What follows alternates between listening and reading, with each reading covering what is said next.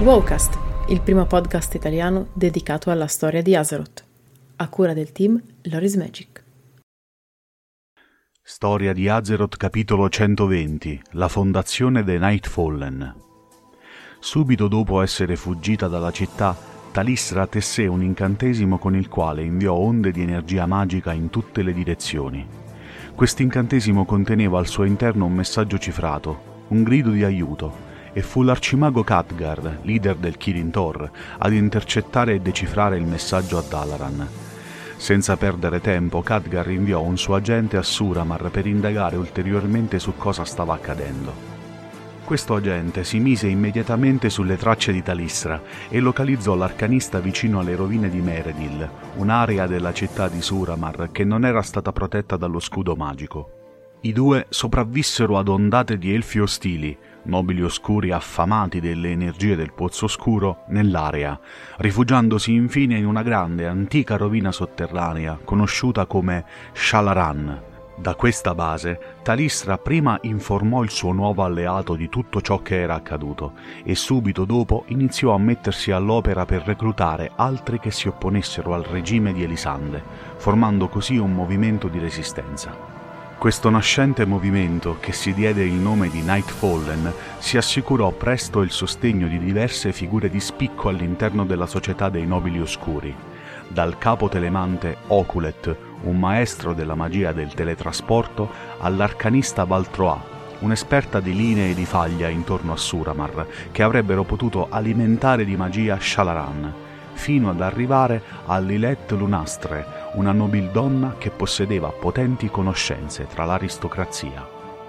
Mentre davano fondo ai loro sforzi per opporsi alla Gran Magistra, i Nightfallen scoprirono alcune ricerche condotte tempo prima dall'arcanista Keldanat, il quale aveva sperimentato su quei nobili oscuri affamati del potere del pozzo. Tra le varie cavie di Keldanat, uno in particolare suscitò interesse, noto solo come soggetto 16, quest'ultimo era un individuo insolitamente passivo.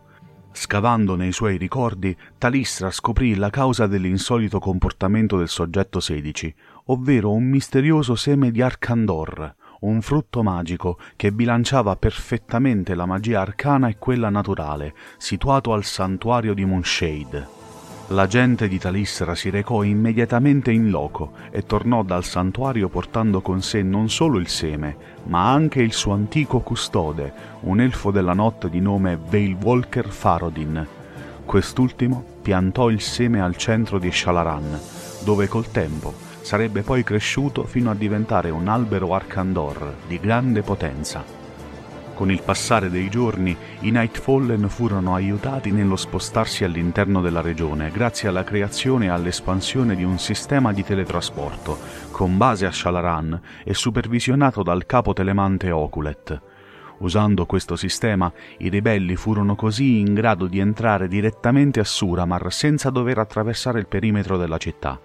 La resistenza vera e propria ed il piano per rovesciare Elisande era solo all'inizio. Grazie per l'ascolto! Trovi un nuovo Wowcast ogni mercoledì e un nuovo Wow Novel ogni venerdì su tutte le piattaforme streaming. Ti aspettiamo su YouTube con approfondimenti video, estratti delle live e tanto altro. Se ti piace il nostro lavoro e vuoi supportarci gratuitamente, basta un clic. Seguici sui social, su Telegram e vieni a trovarci su www.lorismagic.it.